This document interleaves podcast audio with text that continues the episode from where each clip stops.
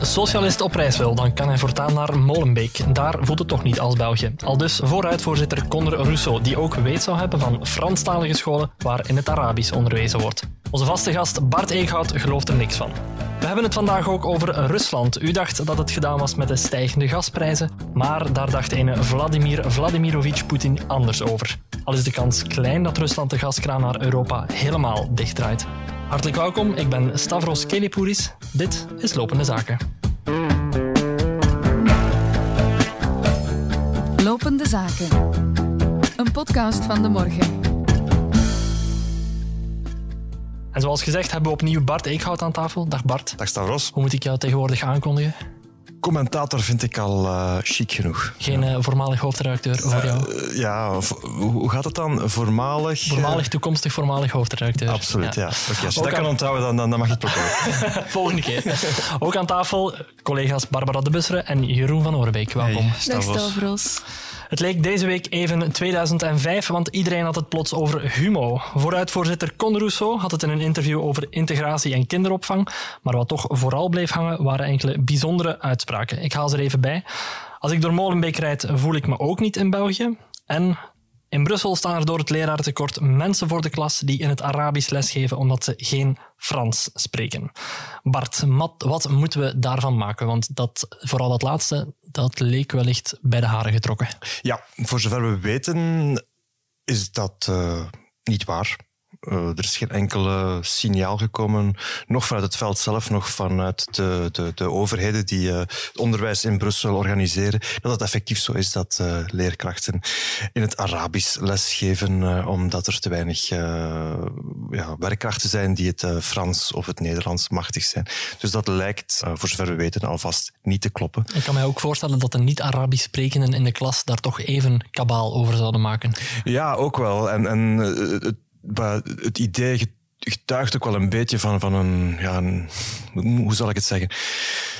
Een oppervlakkige, een kwalijk oppervlakkige kijk op, op, op de diversiteit in Brussel. Hè. Alsof er uh, alleen maar, zeg maar uh, kinderen van oude Belgen zijn, hè. Uh, die, die Nederlands of Frans spreken. En dan heb je nog de, de andere, de, de Marokkanen, hè, de, die Arabisch spreken. Dat is natuurlijk de, de diversiteit. Ik zou zeggen, was het maar zo simpel. De diversiteit is, bijvoorbeeld in mijn straat is, is, is veel... Ik, ik, ik, woon zelf in Brussel. Ik heb lang in Molenbeek gewoond. Tegenwoordig een kilometertje verderop, dus vlakbij de grens in Laken. Maar uh, dus in mijn straat, een rustige straat, een gewone straat, ja, daar wonen Oost-Europeanen, mensen van Afrika, Marokkanen, ook Belgen, oude Belgen, jonge Belgen zoals ik. Uh, jong, uh, toch, ik beschouw mezelf als redelijk jong. dus dus dat, dat, dat, ja, nee, dat klopt helemaal niet. Nee, dat, dat kan helemaal niet. En wat moeten we daar dan van maken? Is dat een manier om de dingen scherper te zeggen dan ze zijn om aandacht te, te, krijgen voor je, voor je pleidooi op die manier? Of is er toch meer aan de hand?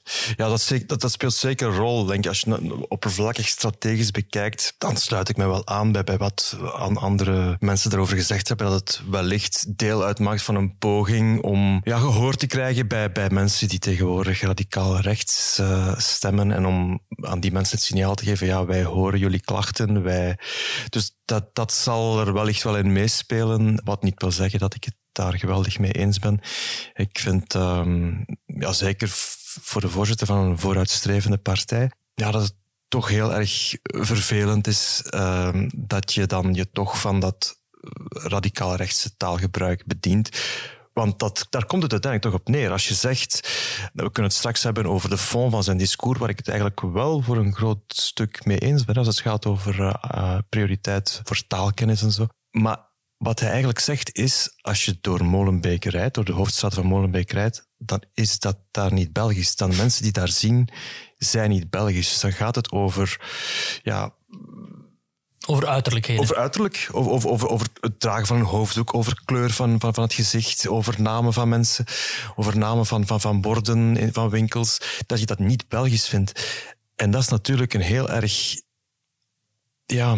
Lomp. Ja, het is lomp. Het is lomp of het is ook niet lomp. Het kan ook echt heel bewust zijn om te zeggen dat, dat je vindt dat, dat mensen die, ja, die er gewoon anders uitzien dan Belgen er uh, 20, 30 jaar geleden uitzag, dat die nooit of te nimmer Belgisch kunnen zijn. Het is toch ook wereldvreemd als Belgische politicus in 2020, dat je niet weet dat er Belgen in allerlei maten en kleuren mm -hmm. en Dat is toch heel vreemd. En voor de mensen die nog nooit door Molenbeek gereden zijn, wil ik ook wel er toch graag aan toevoegen dat de situatie daar nu niet zo geweldig veel anders is als je bijvoorbeeld ook in, in, in straten in Antwerpen of in de? Brugse Poort in Gent eh, aantreft. Het is, dat is gewoon een winkelstraat waar inderdaad mensen, waar inderdaad veel mensen En met een, alle mogelijke diverse hebben. pluimage eh, ja, door elkaar lopen.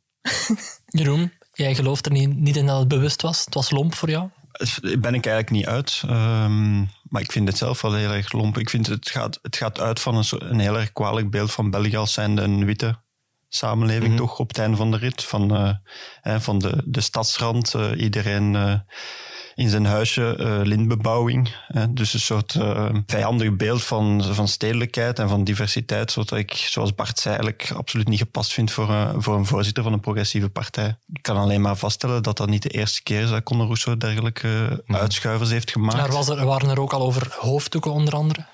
Ja, dus dan is het misschien toch niet dat het een soort eh, slip of de tong is, maar toch eh, een bewuster idee dat erachter zit. Ik moet dan altijd terugdenken aan een opmerking die Bart Manders, de politicoloog van de KU Leuven, mij ooit gemaakt heeft. Dat ging toen over de Franse verkiezingstijd tussen Sarkozy en Le Pen nog in der tijd, waar dat Sarkozy eigenlijk heel erg inzette op ook dat soort eh, zeer rechtse praat, zal ik het nu even noemen. De. Karcher, ja, de Ja. hoge drukreiniger. Ja, waar dat, eh, destijds Bart Manders mij altijd van verteld heeft dat dat een zeer gevaarlijke strategie is, want dat uiteindelijk de winnaar daarvan zou zijn extreem rechts. En dat Sarkozy dan nooit zou kunnen capteren, eigenlijk, die, die, die extreemrechtse gevoelens in de maatschappij. En dat dat altijd eigenlijk een soort, eh, vooral een versterking zou zijn voor zijn grootste rivaal. Als je dan kijkt waar we vandaag al in 2022 zijn beland in Frankrijk, dan denk ik dat hij misschien wel gelijk had. Ja, maar mensen gaan naar het origineel. Ja, voilà. Het origineel is altijd het, eh, het sterkste. Dat hebben we zelf in België ook meegemaakt bij heel de zaken eh, rond het eh, Marrakesh-pact en het VN-migratiepact, waar ook eh NVA allerlei kronkels heeft gemaakt met het idee we moeten hier zorgen dat onze flank beschermd is tegen, tegen Vlaams Belang. Het einde van de rit is de uitslag in 2019 geweest wat hij was en dat de NVA een verkiezingsnederlaag heeft geleden en dan vooral stemmen heeft verloren aan Vlaams Belang. En die, die rechtse, die gespierde praat van Conor Rousseau, is dat dan de zogenaamde flinkse lijn die we kennen van eh, bijvoorbeeld Mark Elgardus? Of is dit ook gewoon Conor Rousseau? Ik denk het wel. Ik denk dat er zeker uh, Mark Elgardus dat dat debat uh, in een bepaalde bedding heeft gelegd, maar dat Conor Rousseau intuïtief wel op diezelfde lijn zit, die inderdaad ook ver, verder gaat dan, dan alleen de, de, de vreemdelingenkwesties. Wat inderdaad gezegd heeft, dat, dat jonge, jonge, jonge vrouwen beter geen hoofddoek zouden dragen. Je hebt ook uh, zijn stellingnames over uh, drugsverslaafde moeders die beter geen kinderen meer zouden kunnen krijgen de verplichte taalkursus voor, uh, voor ouders die hun kinderen naar het Nederlandstalig onderwijs sturen, verplicht kinderopvang. Zijn visie op een samenleving is eigenlijk een heel, een heel klassieke, zeg maar, conservatieve, paternalistische variant van, van het socialisme, waarin niet de mens vertrouwd wordt om bijvoorbeeld opvoeding van kinderen te verzorgen, maar wel de staat samenleving. Dat is, dat is eigenlijk een rode lijn door heel zijn, uh, zeg maar zijn ethisch discours. Hij heeft natuurlijk ook nog andere punten. Hè. Hij heeft ook een aantal 1 mei-punten gemaakt deze week. En als het dan gaat over die ethische kant, is dat een heel erg uh, ja, wantrouwige, conservatieve blik op hoe gezinnen functioneren. Een socialist zei me deze week, het probleem van Conor Rousseau is fundamenteel onoplosbaar, want Molenbeek gaat er nooit zo blank uitzien als hij blijkbaar wil. Ja, en, en dan heb je dat is mij deze week ook wel opgevallen, want we zijn nu ook wel heel erg kritisch in deze podcast voor hem, wat vind ik moet kunnen. Maar die kritiek wordt eigenlijk zelf geproblematiseerd. Als je bijvoorbeeld zegt dat wat Conor Rousseau zegt, dat dat niet klopt, hè, over die Arabische les bijvoorbeeld, of over het niet-Belgische zijn van Molenbeek, dan krijg je meteen het verwijt, en dat is een vrij algemeen verwijt, ook, ook van mensen van goede wil, ja, maar jij, jij ontkent de problemen. Hm. Uh, je steekt je kop in het zand. Jij bent een, uh, een islamknuffelaar. En dat vind ik wel heel erg uh, jammer. Ben jij een islamknuffelaar, Bart? Ik, ik ben nee, geen islamknuffelaar. ik moet dat ontkennen. ik heb zelf 10, 15 jaar geleden stukken geschreven waarin ik Philippe Moreau, de toenmalige burgemeester van Molenbeek, ondertussen overleden, ja, figuurlijk aan het kruis heb genageld om, om voor de verloedering van zijn gemeente, voor, voor de mislukte lokale integratiepolitiek. Hè, want die, die kritiek is terecht. Hè. Bedoel, er, zijn, er zijn problemen in Molenbeek voor een stuk. Moet je dat op de koop toenemen, omdat dat de wijken zijn, zogenaamde plekken van aankomst, zoals eh, Paul Scheffer dat ooit genoemd heeft, waar nieuwe vreemdelingen aankomen, zich even vestigen, proberen een plek in de samenleving te vinden. En van zodra dat, dat lukt, proberen die zelf de sociale lift naar boven en gaan ze weer weg uit Molenbeek. Dus dat maakt dat een heel, dat blijft sowieso een heel moeilijke plek. En zo zijn er nog wel een paar in, in België en in de wereld. En daarnaast heb je natuurlijk ook een aantal specifieke problemen, specifieke Brusselse problemen, dat, dat men inderdaad toegestaan heeft, dat er concentraties ontstaan zijn van, van, van armoede, dat er veel te weinig is ingezet op activering, op integratie. Dat zijn allemaal terechte punten die, die je kunt maken. Maar tussen dat en zeggen van het is niet België, vind ik wel dat er nog altijd een grote kloof zit. En dat moet je durven kunnen blijven benoemen, vind ik. Ja, want die mensen krijgen nu wel, en dat is niet voor het eerst te horen, ja, jullie zijn eigenlijk niet echt Belg. Wat moeten die mensen daarmee? Hoe moet dat voor hen voelen om elke keer opnieuw te horen, ja, jullie zijn wel Belg, maar als er te veel van jullie zijn, toch eigenlijk niet. Heel pijnlijk, hè? Ik ga daar naar de markt. Ik was eergisteren op de markt. Uh, ik woon niet in Molenbeek, maar er vlakbij. Wij gaan daar veel. Onder andere zwemmen, dansen en naar de markt. ik was op de markt en de marktkramer, zo'n typische joviale man uh, in vloeiend Frans, zegt mij, waarom haten jullie ons zo, jullie de Vlamingen? Ik stond er, uh, ja, mijn hart brak eigenlijk. Ik, ik wist niet wat gezegd. Ik, ik, ik vind dat heel pijnlijk, dat dat iedere keer opnieuw, hè, de hellhole, het is al vaker gebeurd. Dus, dus natuurlijk voelen die mensen zich aangevallen. En zoals Bart recht zegt, waarom, ik vraag me af, allez, het is misschien een politieke strategie om een hondenfluitje, rechtse kiezers charmeren, maar als je problemen hebt of ziet, als een politicus een probleem ziet, lijkt het mij psychologisch niet zeer slim om dan maar die mensen te schofferen. Dat lijkt mij eerder uh, die mensen te frustreren, boos te maken, uh, dan, dan ze mee te krijgen. Toont het dus... misschien ook dat veel mensen in Vlaanderen uh, die Brusselse realiteit niet, niet goed begrijpen? Want die smeltcruise ja. in Brussel wordt die als heel normaal aanzien. Ja, terwijl veel mensen in Vlaanderen denken, ja, Brussel dat is de andere kant van de wereld. Ja, dat is, ja, dat is zo. Hè. Er, er zijn mensen, vrienden van mij, wiens ouders niet naar Brussel durven komen. Er zijn allerlei imaginaire beelden die totaal niet met de realiteit stroken. Uh, ik woon daar twaalf jaar. Ja. Ik zie niet goed wat daar um, de grote gevaren zijn, maar de mensen zien er inderdaad niet uit zoals in Knokken of in... Waar is Connor nu weer van? Nieuwpoort? Sint-Niklaas. Je hebt daar uh, niet, ja, maar je verblijft vaak in Nieuwpoort. Ja, dus als je, als, als, je, als je het niet aan kan, als je je aangevallen voelt, gewoon doordat er uh, Arabische namen op een winkelruit staan of omdat er vrouwen in een hoofddoek rondlopen, als dat jou aanvalt, als je je daardoor aangevallen voelt, moet, moet je denk ik gewoon niet in grootsteden komen. Hm. Los van het feit dat er sowieso problemen zijn. Mhm. Maar, maar ik vind dat je moet dat kunnen onderscheiden. En ik verwacht van een politicus, zeker van een sociale politicus, een socialist, dat hij net zegt, ik zie dat er te weinig mensen werken, te weinig mensen de taal spreken, weet ik veel, en ik ga daar dat aan doen. Maar ik vind het een enorm verschil met um, de emotionele, uh, aanvallende, eigenlijk bijna spijkerharde uitspraak. Die mensen daar, door, door die mensen voel ik mij niet goed, want die zijn niet Belgisch genoeg. Wat bereik je daarmee?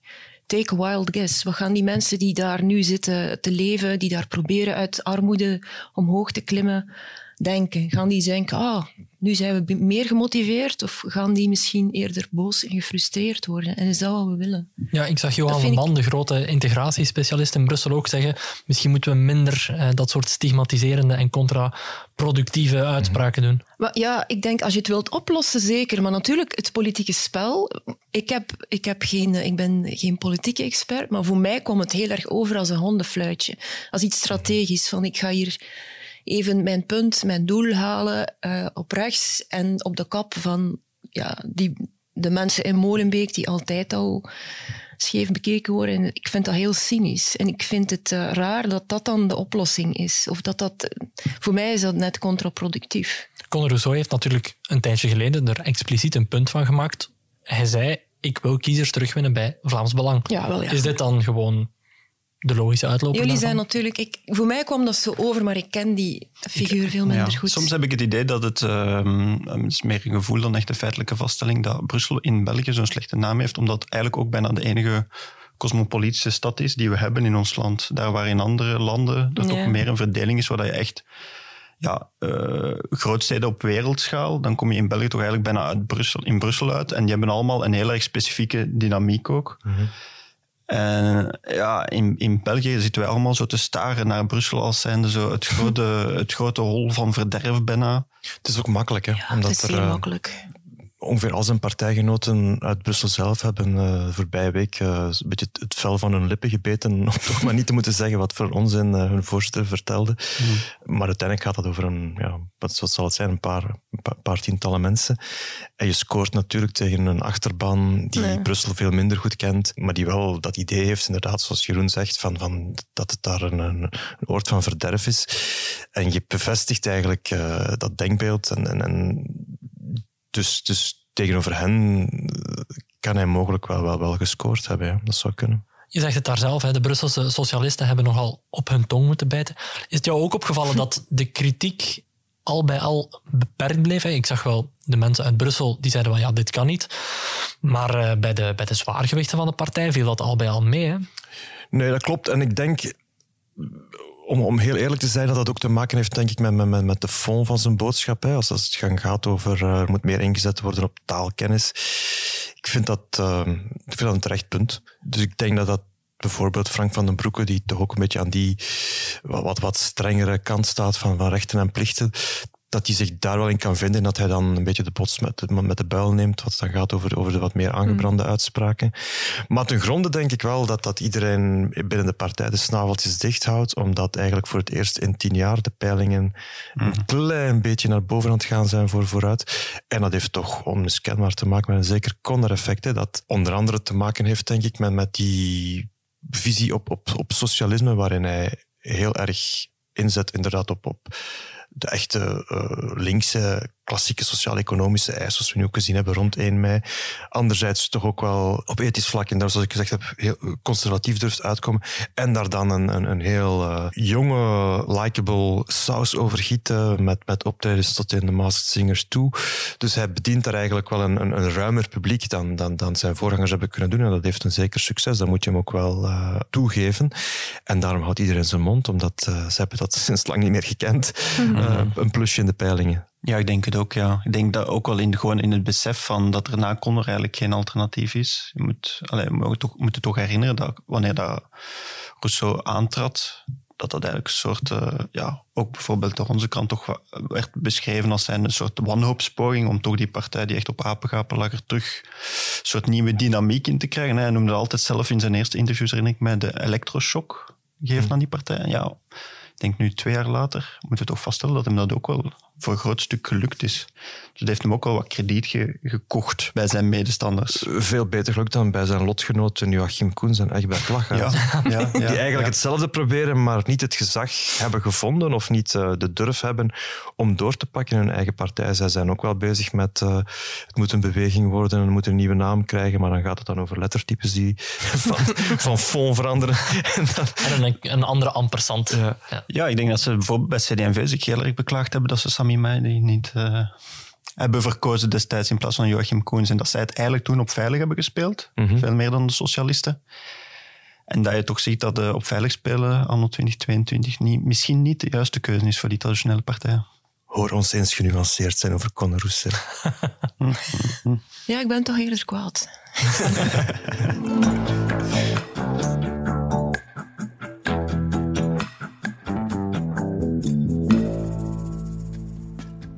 Gazprom stopt onmiddellijk met alle gastoevoer naar Bulgarije en Polen omdat het hen niet lukt te betalen in roebels. Dit is absoluut een nieuwe stap, eh, ongezien eigenlijk, want de Russische gasmoleculen naar Europa zijn altijd blijven uh, stromen in de geschiedenis, ondanks conflicten zoals de annexatie van de Krim. De situatie is inderdaad zeer ernstig, maar we zijn effectief voorbereid op alle situaties. Alleen is dit vandaag niet aan de orde, want er is geen uh, zorg uh, rond de bevoorradingszekerheid van ons land.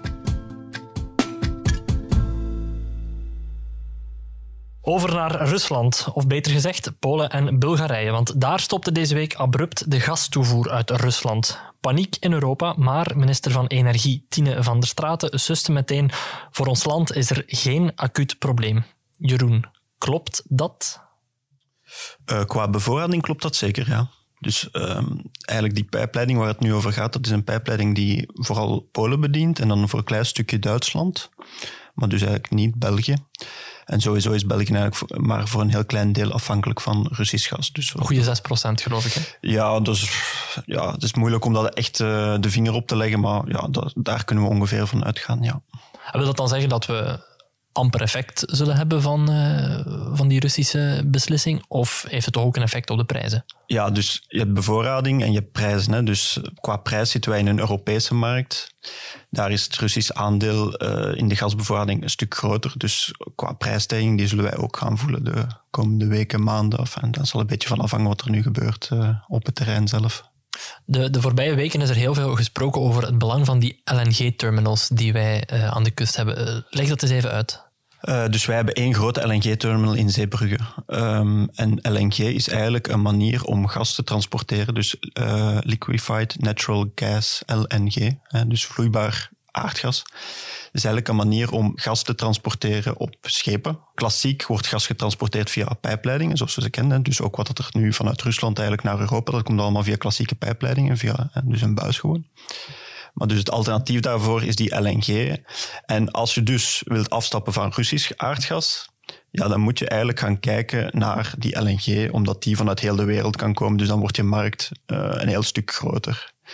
In die zin is de aardgasmarkt een beetje anders dan de oliemarkt. Olie is eigenlijk al jaar en dag heel gemakkelijk te transporteren op, uh, op grote uh, schepen.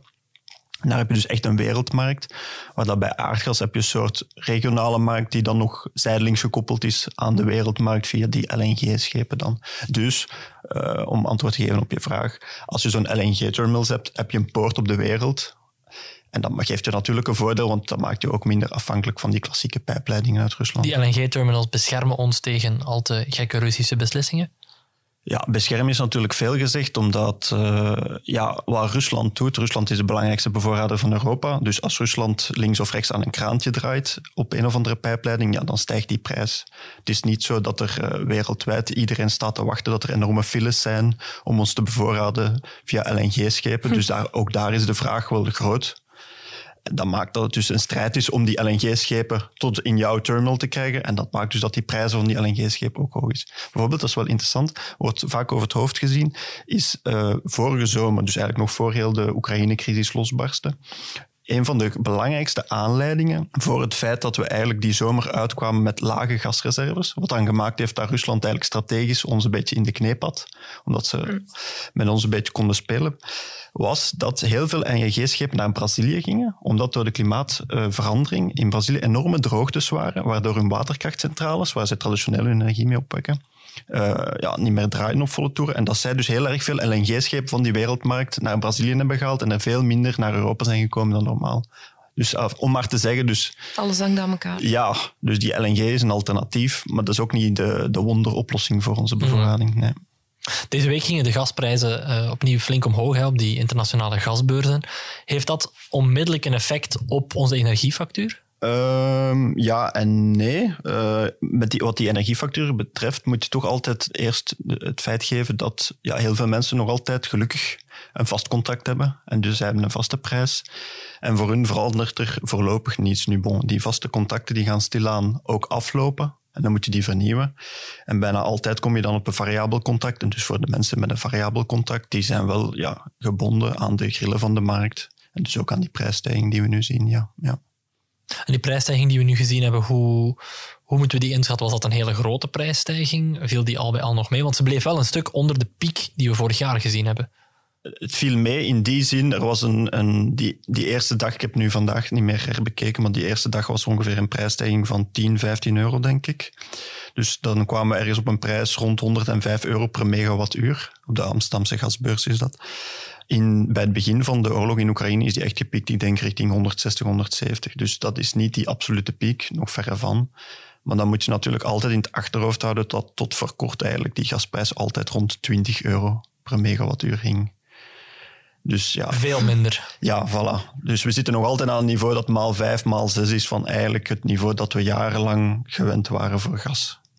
Dus dat is nog altijd torenhoog, ja. ja. We gaan naar een toekomst met gewoon hogere energieprijzen dan we gewend zijn. Eh, ja, ik heb die al een paar keer gezegd. Hè. Dus ja, ik denk dat we daar toch nog wel even...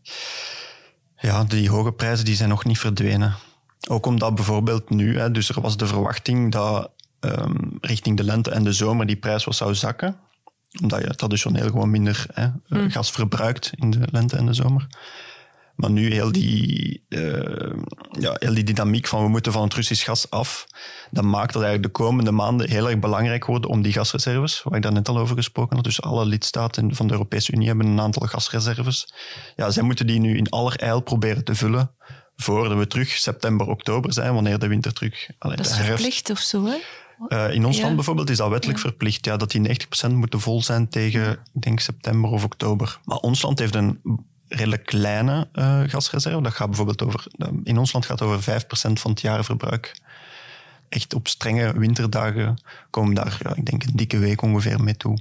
Maar Duitsland bijvoorbeeld, die hebben echt gasreserves voor 25% van hun jaarverbruik. En zij moeten die ook vullen. Dus ja, daar gaat ook de komende maanden gaat die, zie ik die gasprijs, allee, dat zeggen ook specialisten, maar zie ik die gasprijs niet in één keer heel erg eh, radicaal dalen. Gewoon omdat er nog altijd zoveel vraag is eh, om die gasreserves te vullen.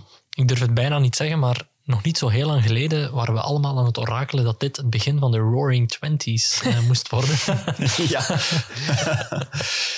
ja. Ja, het ziet er niet naar uit, denk ik. Het is nog lang voor de 2030 is. hè. ja, Kan al- de tweede helft van het decennium misschien. Ja. Maar dat fameuze post-COVID-herstel, dat is toch wel in de soep aan het draaien, mogen we dat stilaan zeggen? Dat denk ik wel, ja. Maar dit is natuurlijk ook niet, stond niet echt in, de, in, in het scenario natuurlijk. Maar dat, eh, dit, dit zou wel eens eh, een, een, ja, de oorlog zelf, want daar, daar begint en eindigt dit, verhaal toch mee, wel eens een heel, eh, heel lange, ik heb het hier nogal gezegd, wij hebben het idee van, van na drie weken eh, toen we snel afronden met deze Ja. oorlog, we hebben het wel gehad. Hè? Zo- Zoals, zoals we de oorlog, de operatie Desert Storm, dat- is het type oorlog waar wij als onze generatie mee is opgegroeid. Dat is natuurlijk een heel andere oorlog, Het is een beetje een ouderwetse oorlog om zo te zeggen, waar het, eh, ja, dat kan echt jaren duren. Met eh, alle verschrikkelijke, gruwelijke gevolgen van dien en ook met een gevolg op eh, enorme impact op onze economie. Dat zou heel erg goed kunnen. En ik denk nog altijd dat ook vanuit de politiek de bevolking daar maar beter eh, in zo eerlijk mogelijk op voorbereid kan worden. En wat ik toch met moeite begrijp, is dat zeker vanuit de Europese Commissie eh, nog altijd geen absolute topprioriteit gemaakt wordt om toch te proberen afhankelijker te worden van die, van, van die energie. Eh, er wordt nu gesproken over 2030, eh, maar dat is een, dat is een eeuwigheid. Hè? Dus dat, dat, dat, moet, dat, moet, dat zal heel veel sneller moeten. Dat zou eigenlijk tegen volgend jaar moeten. En ik denk dat, dat daar toch moet geprobeerd worden om het onmogelijke mogelijk te maken. Ik moet wel zeggen dat ik wel een beetje geschrokken was over de sceptisch deze week ook in onze krant bij Thijs van de Graaf, toch een beetje de expert eh, in, in, in ons taalgebied als het gaat over eh, energiepolitiek. Die zei, ja, het is eigenlijk bijna onmogelijk om, om, om op korte termijn van de Russische energie af te geraken. Ik weet niet hoe jij daar tegenover staat, eh, Jeroen. Ja, ik las, ik denk in, op Bloomberg, een persagentschap die heel erg goede energieberichtgeving hebben. Ja, zij hadden een stuk met een aantal oplijstingen van bedrijven die eigenlijk, Duitse bedrijven vooral dan, die echt heel erg eh, gebonden zijn aan dat Russisch gas. En dan gaat het bijvoorbeeld over heel veel chemiebedrijven die eh, ja, vitale onderdelen maken voor alles wat daarna volgt. Hè. Ook bijvoorbeeld voor de auto-industrie enzovoort. En dat dat echt niet evident is om daar zomaar even van los te koppelen. Er was ook een handvol Duitse bedrijven, geloof ik, dat ondertussen toch zou overwegen om in roebel te betalen, zoals Rusland eist. Ja, dat is een heel moeilijke technische discussie. Eh, kort samengevat, eigenlijk komt erop neer dat Duitsland zich heel erg goed bewust is van het feit dat als zij een snelle rupture maken met Rusland, dat dat hun economisch enorm veel zal kosten. En dan is de vraag natuurlijk of dat de politiek zover zal durven en willen gaan. De laatste weken zijn daar verschillende studies over uitgekomen dat dat dus echt een hele diepe recessie voor de Duitse economie zal betekenen. Ja, met in dan het kielzog daarvan, de Duitse economie als motor van de Europese Unie ook eh, recessie voor eh, ja, hele, heel ons eh, continent, vrees ik. Dus ja, het is een hele moeilijke oefening van zo snel mogelijk gaan, zoals Bart zegt, om die afhankelijkheid van Rusland te verkleinen. En toch tegelijk die economische pijn die daar onlosmakelijk mee verbonden is, toch zo klein mogelijk te houden. Dus dat zal, ja... In een interview dat dit weekend in onze krant zal verschijnen, pleit Guy Verhofstadt, tegenwoordig Europees parlementslid voor de Liberalen, pleit ervoor om, eh, om, om, om het risico of om de schade te poelen, om, om, de, de, energievoorraad eigenlijk Europees te maken. Dat, oké, dus inderdaad Duitsland, Duitse chemiesector kan niet morgen van het gas af. Maar wij hebben wel voorraden, andere landen hebben voorraden. Wij zijn minder kwetsbaar voor Rusland. Om, om de voorraden die wij eigenlijk hebben, om, om, om die uh, bijvoorbeeld al, al ter beschikking te stellen voor Duitsland, ook op andere andere manieren te proberen, via inderdaad die LNG-poorten, toch te proberen om in heel Europa solidair die schok te proberen op te vangen. Ik kan niet goed inschatten hoe realistisch dat is. Ik denk dat, dat ze in Kremlin wel heel erg bewust zijn dat het in Berlijn zal beslist worden hoe snel wij van het Russisch gas afgaan. In dat opzicht was het eigenlijk, eh, dat zag ik op Twitter ook passeren, was het heel interessant dat bijvoorbeeld de afschakeling van die pijplijnen richting Polen en richting Bulgarije, dat dat kwam daags nadat er een akkoord was tussen Duitsland en Polen over extra oliecontracten tussen beide landen. want er is nu na steenkool, dus steenkool zit al in de Europese sancties, is er nu sprake van olie. Mm en Duitsland was daar altijd tegen, ook om dezelfde reden als bij gas. Maar ze zijn daar nu toch op aan het terugkomen op hun standpunt. En er, lijkt nu toch beweging in te zitten dat ze toch ook voor die oliesancties zouden gaan.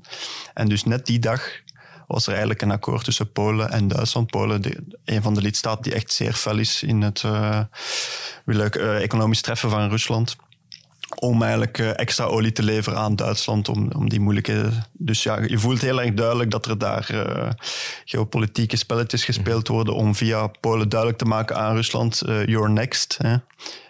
aan, aan Duitsland, sorry. En ja, dat, dat men heel erg voelt van ja, het zal in Berlijn beslist worden hoe snel dat we daarmee gaan met die omschakeling of niet. Mhm. Ja, dat Polen Duitsland economisch moet bijspringen toont ook hoe, hoe, hoe het bord is afgeveegd eigenlijk in de wereld. Mm dus, uh, dat zouden we een jaar geleden zouden die zin nooit hebben uitgesproken, denk ik. ik wil nog eens terugkeren naar de Belgische situatie, want we hebben al, al heel vaak geschreven hoe België er financieel eigenlijk niet goed voor staat. We hadden niet gedacht dat er nu meteen nog een nieuwe economische crisis zou aanzetten te komen, maar het zou wel eens een, een recessie van, van jaren kunnen worden. Zitten we met een probleem dan?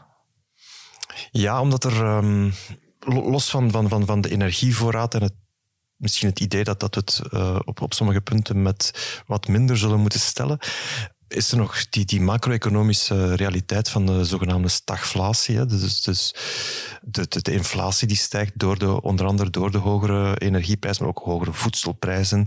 En alles, uh, eigenlijk domino-effect op alle mogelijke prijzen. Dus de inflatie die blijft stijgen. We zitten nu nog, nog altijd op 8,3 procent. Het goede nieuws van gisteren was blijkbaar dat ze niet meer verder doorstijgt, maar ze zit op een recordhoogte. Dus bon, dat is een beetje, toch een beetje glas half vol, half leeg. Waarbij ik toch geneigd ben om het glas nog half leeg te noemen. Uh, goed, en dan heb je ook nog anderzijds de economie die op dit moment eigenlijk al aan het afremmen is. Hè. De, groei is aan het afremmen. Je voelt dat bedrijven uh, veel voorzichtiger worden, dat ook consumenten veel voorzichtiger worden, omdat zij donkere wolken zien hangen. En dat zorgt dus voor een heel uh, ja, moeilijke combinatie van economische groei die stilvalt, stagnatie en uh, hogere prijzen, inflatie. En dat is natuurlijk het recept voor een, een, een, diepe economische crisis die we gekend hebben in de jaren zeventig. En de situatie is nu natuurlijk een beetje anders. Uh, we hebben nu Europa bijvoorbeeld. Maar er zijn toch een aantal punten uh, die er niet goed uitzien. Hè. Bijvoorbeeld de Europese overheden leven op een enorme berg schulden. Dat is ons ook toegestaan door, door de Europese Bank en alle andere mogelijke instellingen die daarop toe kijken. Dat is allemaal geen probleem tot de rente begint te stijgen. En een van de manieren om die inflatie toch een beetje in toom te houden, is uh, de, de bankenrentes te laten stijgen. Maar dat betekent dus dat schuld heel erg duur wordt. Ja, en dan komen landen zoals België heel snel uh, in de problemen. Om de koopkracht te stutten, komen een aantal partijen nu met uh, ja, het idee van een rijkentax, onder andere de socialisten. Is dat meer dan een 1 mei-ballonnetje dat op 2 mei weer weggevlogen zal zijn? Nee. Wel, de diversiteit van, Het is niet één ballon die de lucht is ingeschoten. Het is een, heel, uh, een hele bos ballonnen in alle mogelijke kleuren. Ja, een blauwe ballon, rode ballon, groene ballon. Iedereen heeft zijn eigen ballon de lucht Een blauwe ballon heb ik toch niet gezien. Ja, toch. Het is een soort... Uh, hoe heet dat? Basis, uh, basisloon ja, okay, voor, ja. voor jongeren. Ah, dat ja, ja, dat dat was niet echt, denk ik, de, de, ballon die het hoogste gevlogen heeft, maar toch. Dus die diversiteit van, van die ballonnen toont al dat het, dat het weinig kans maakt dat eentje er ook, uh, ook echt in beleid gaat omgezet worden. Wat zou je kunnen zeggen, op zich ook wel jammer is. Want uh, er valt wel iets te zeggen om toch die, die fiscaliteit, de belastingpolitiek in ons land te gaan herbekijken. En ik ben het eens met de critici die zeggen dat, uh, ja, dat wij al een land zijn met een heel hoge belastingsdruk. Ook een heel land met een heel hoge overheidsbeslag. Dus de overheid gebruikt al heel veel middelen als je dat vergelijkt met wat er aan totale welvaart is. Dus daar moet je niet nog eens een paar procenten bovenop gaan leggen. Daar ben ik het wel mee eens. Maar je zou wel eens kunnen kijken binnen het belastingpakket dat er bestaat, of dat wel zo evenwichtig en zo rechtvaardig is. En dan ben ik toch geneigd om te zeggen dat dat, dat, dat beter kan. En dat een coherente, transparante, faire belasting op alle vormen van vermogen, dat dat een goede zaak zou zijn. Als je tegelijkertijd ook andere dingen dan uh, vermindert. Ja. Alles wat Bart zegt pleit eigenlijk voor die grote fiscale oefening waar uh, minister van Financiën Peter van Petegem... Vincent van Petegem. Uh, oh, pardon. de wielrenner en de politicus. Um, Vincent van Petegem mee bezig is. Al blijft eigenlijk heel die oefening ook een beetje een groot vraagteken, want dat zou moeten gepresenteerd worden dit voorjaar nog, ten laatste tegen de zomer. Maar we horen daar heel erg weinig van. En um, dan is ook nog de grote vraag wordt dat een soort uh, veredelde academische oefening, waarbij dat voorbereidend werk wordt gedaan voor de volgende regering. Dat is toch een beetje de insteek die je bij Van Petegem, ik zal dan de voornaam niet meer noemen, Van Petegem, toch uh, krijgt. Of wordt er daar echt al mee aan de slag gegaan? En uh, ja, ter linkerzijde willen ze daar echt al wel mee aan de slag gaan, hè? omdat ze toch ook wel willen doorzetten met een vorm van rijke tax. De rechterzijde voeg daar weinig animo voor, dus het is een beetje de vraag, wat gaan ze daarmee doen? Want ja, één ding is wel zeker, als het maar blijft bij een soort uh, mooie stapel fijne ideeën rond onze fiscaliteit, ja, de kans dat de volgende regering daar dan echt mee aan de slag gaat, die, is, die lijkt me klein. Je zit al met de vraag, is dat dezelfde coalitie? En dan ook nog ja, de tijdsgeest, dat je ziet toch weer een aantal jaren verder. Frank van den Broeken heeft in zijn vorig leven als professor ooit eens zo een heel groot plan gemaakt voor onze pensioenhervorming. Ik denk dat dat ongeveer tien jaar geleden is mhm. dat hij dat helemaal heeft uitgedenkt. Waar iedereen het over eens was dat dat een fantastisch goed idee was en helemaal mooi uitgewerkt. Ja, eh, politiek zijn we nog altijd niet aan het einde van die discussie rond onze pensioenhervorming. Dat zou ook voor de komende maanden trouwens zijn. maar dus we zijn daar nog altijd niet aan uit. Dus om maar te zeggen, ja, we willen toch niet nog eens tien jaar wachten met een soort uh, fiscale renovatie van ons land. Ofwel, ik denk het niet. Dit weekend uh, presenteert Conor Rousseau ook een plan om niet zozeer een rijkentax uh, in te voeren, maar een bedrijventax, winst, de, de winst van bedrijven afromen. Is dat levensvatbaar? Ik denk dat het al, alvast niet mm, best slim gezien is om net op dat segment toe te spitsen, hè, die overwinsten van de bedrijven. Al is het heel erg moeilijk om dan net te definiëren wat mhm. dan een overwinst is en wat niet. Eh, dat zal, dat zal altijd een heel moeilijke discussie blijven. Maar het is wel een manier om dat eeuwig argument van de liberalen tegen dat soort uh, rijke tax, of hoe dat we het ook willen noemen, zijnde dat je vroeg of laat toch de middenklasse zal treffen dat is toch een manier om daar enigszins te ontkrachten. Hè. Dat was ook bijvoorbeeld bij de, de effectenrekening, de belasting op de effectenrekening, een van de argumenten voor de liberalen om toch die maatregel dan wel toe te staan. Hè. Die, die tax eigenlijk, die was vernietigd. Die, de vorige regering, Michel, heeft die ingevoerd. Die was dan vernietigd door het grondwettelijk hof. En dan heeft de huidige regering die gerepareerd met de zegen van de liberalen. Net omdat daar het idee, de idee bij was van oké, daar kunnen we de middenklasse zal dat niet echt zwaar voelen. Ik denk dat dit een beetje in dezelfde trant is om toch proberen iets te vinden waar dat je die liberale partijen in meekrijgt. Dus op dat vlak denk ik dat het niet zo dom is. Of dat dan echt nog door zal komen, dat is natuurlijk nog een ander paar mouwen. Dat zal uh, afwachten worden voor Heeft hij toch iets slim gezegd deze week? Barbara is echt boos. Ja. We gaan het hierop houden. Zoals altijd, hartelijk dank aan mijn gasten. En bovenal aan onze luisteraars. Voor fanmail kan u terecht op podcasts.demorgen.be. En als u bezig bent, geef ook een compliment aan Dries, de man die u niet hoort, maar er wel voor zorgt dat u ons hoort. Wij zijn er volgende week weer, u hopelijk ook. Ik ben Stavros Kedipouris. Dit was Lopende Zaken.